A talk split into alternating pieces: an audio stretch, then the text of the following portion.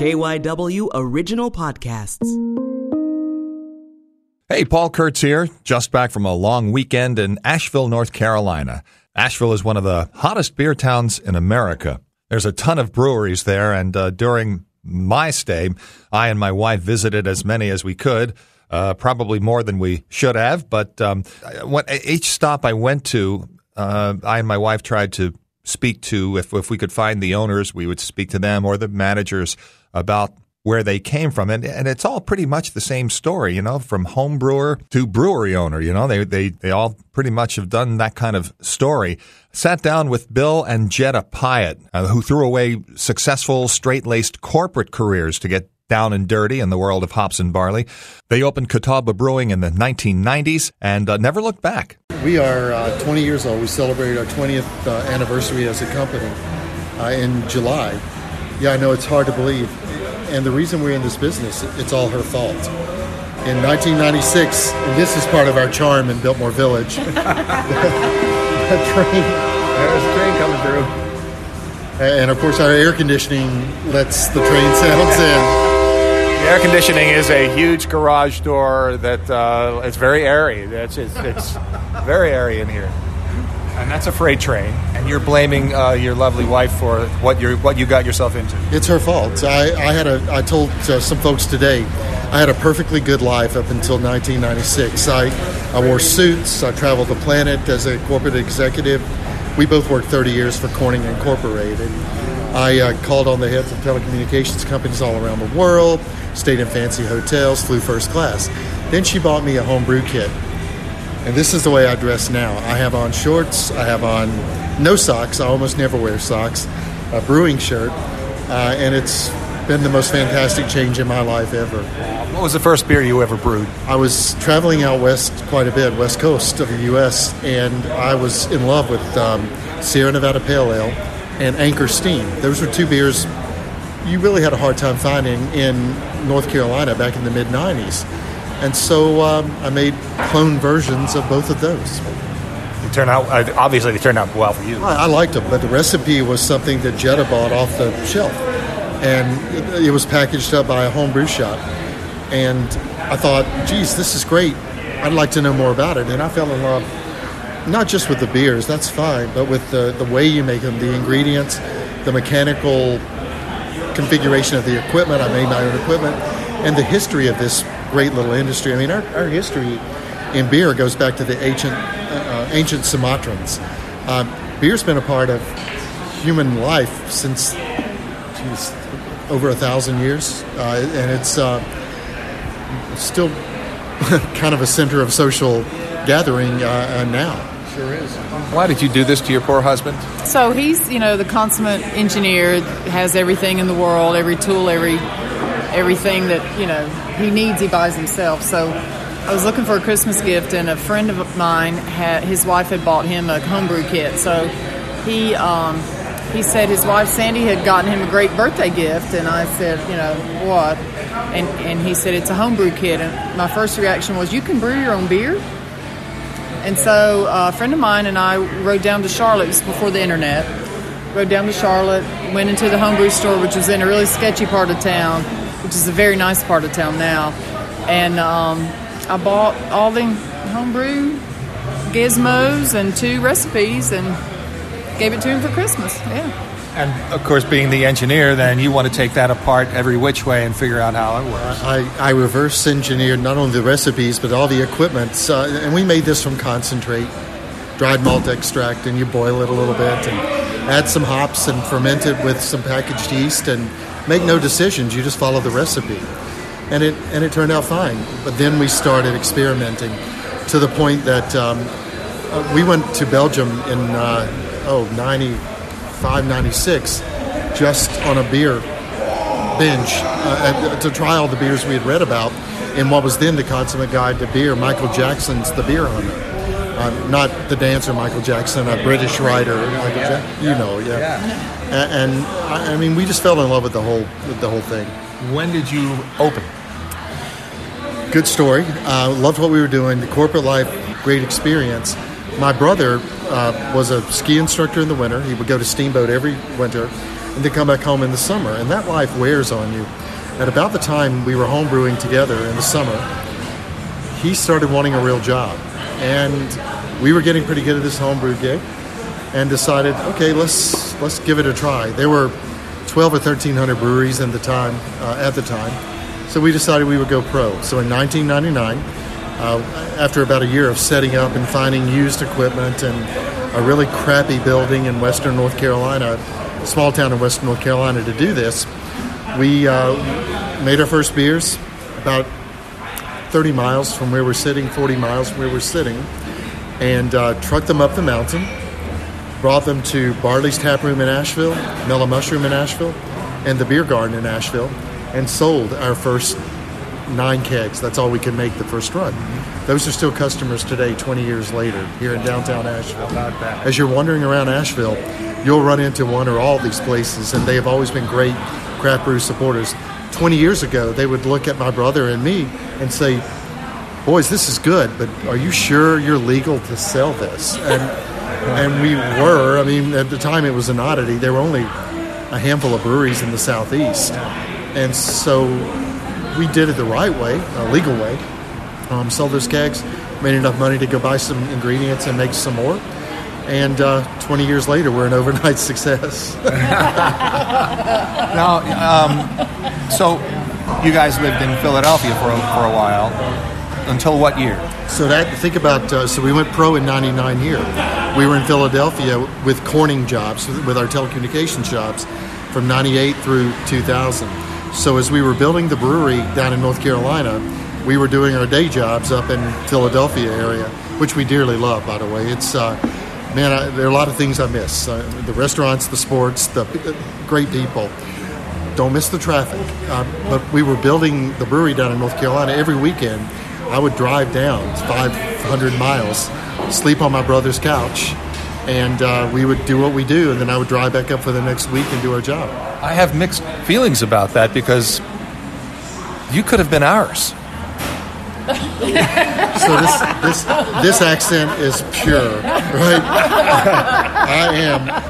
I grew up 25 miles that way. Yeah, I'm pointing east, 25 miles east from where we're sitting, and I was always going to come home. It was just a matter of time. My wife is from Eastern Tennessee, and so it's not. We needed to be right here. We needed to be right here. But you would, I guess, we could consider Catawba a pioneer of the beer business down here in Asheville. Absolutely, and Western North Carolina was an early adopter in general. Catawba, Highland Brewing Company, Asheville Brewing Company, Green Man, French Broad. Those are some of the old guard. And if you get a little east of here, you get into Foothills and some of those guys. But really, it's just a handful of people that started this thing here. So how did Asheville become, such a great mecca for craft beer?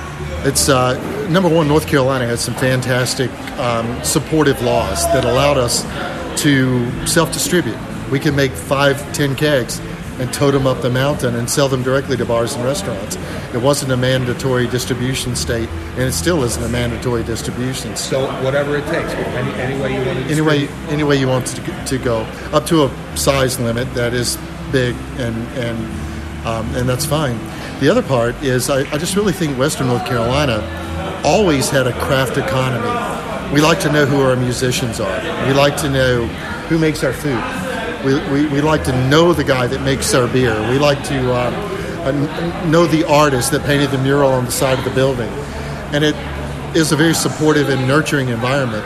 And we were lucky to be granted inclusion into that environment a long time ago. In the mid to late 70s, I was in high school. I graduated high school in 78, just the next county over, and we've got nothing. The mall, the region's only mall was here. When the mall was built in the 70s, it sucked all the life of downtown away. Downtown boarded up, and what you know and see and love about downtown Asheville had boards on the windows in the 80s. You wouldn't go downtown. It was hookers and drug dealers and homeless people. Over the years, that became cheap real estate, and the building owners began to lease it out to people like us that didn't have a lot of money, but were craft-oriented. So you might have an artist studio, a small restaurant, a brewing company. Highland Brewing Company started right downtown in cheap real estate. And over the years, it became known as a kind of an avant-garde. It's the South's only, yeah, I would say at least, if not Athens, Georgia, and Asheville, North Carolina, together, maybe the South's only avant-garde areas where you kind of come and live in the hippie-ish lifestyle. It's very self-supportive, crafty-oriented, support the artists, support the restaurateurs. And those are good places to be a craft brewery. Couple that with North Carolina's laws that allow us to get into business, to make beer and sell it directly over the counter to consumers, or sell it directly ourselves to bars and restaurants. Then you can capture a little margin as you're growing and create a profitable business that can stay around for a little while. The other thing that becomes evident over the years, we've been doing this a long time here, is we're better together. My problem is not the breweries right across the street from me. Hillman Brewing, where we sit, French Broad, where we sit, Highwire. These are friends of mine. We work together to lift an entire industry. Our job is to get attention away from some of the bigger guys, the Anheuser Busch, the Miller Coors. And we have always been brothers and sisters in this environment. On Labor Day, one of my friends at Highwire Brewing put out a call and said, hey, I need some grain. We don't have an order in. I need to make some beer. He had some specific needs. We're working. Jetta comes into the office and said, hey, reach out to Chris and let's see if we can help him. And we had what he needed. We did. And they went to Morganton, about an hour away, to our biggest facility and picked it up. I mean, it is that kind of an environment. Yep. And that's why I think it's still good to come to Asheville, North Carolina, to Western North Carolina, and be in this little kind of small brewing industry. We're not so small anymore. No. There are about 7,500 craft breweries in the United States now, and Catawba has quietly crept into the top 100. We're like, and I know where you're sitting in our Biltmore tasting room, it doesn't look like we're a pretty good size operation. We are. We have 115 people. We're selling beer in 5 states. We have 4 manufacturing locations, and are just so blessed with the people that work for us, that support us in all of our markets, our suppliers, our distributors, the press that follows and gets our message out all the time. It's a great and nurturing environment for 20 years. Will you become to Pennsylvania or New Jersey or Delaware? Yeah, it's really interesting. This market has changed so much. I will never say never. What I will tell you is it's harder and harder. With 7,500 craft breweries, everybody's got a brewery in their neighborhood. And it's harder and harder to be relevant in areas outside of your shadow. And that's one of the reasons that we have a brewery in downtown Asheville. I hope you'll go by and see later. Oh, we're going. Please do. We have a brewery in Charlotte, in a very nice area of Charlotte. And it's not just a tap room, it's a brewery, because we want to learn from the people that come in each of our locations. We get inspired from those folks. We get new recipes, and we try new things in those locations. And we give a little back to the communities where we locate. We do the same thing in Charleston, South Carolina. We own Palmetto Brewing, and it's fantastic. But we learn and we get inspired from each of those locations. The other thing that's important to us, we run our company on 6 main principles, and the one that we hold near and dear to our hearts, because we grew up here, is give back. We want to anchor. We want to employ people in the areas that we service, and we want to give back to charitable causes. We want to make sure that we leave a good vibe around our place. We want to make sure that we give back to the people that support us. Charity can be any range. It can be this just happened to us. A regular in our tasting room that had a medical issue, having a little problem with the bills. It's fine. I'm not going to get a tax break from giving our regular money, but he needs money. So we have a pint night for this customer, and we make sure that we help him with his medical bills, and that's great. Your styles of beer, do you have any particular style that you really, really hit hard?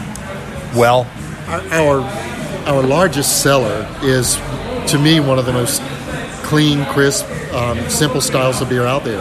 It's White Zombie Belgian white ale. It's coriander and orange peel.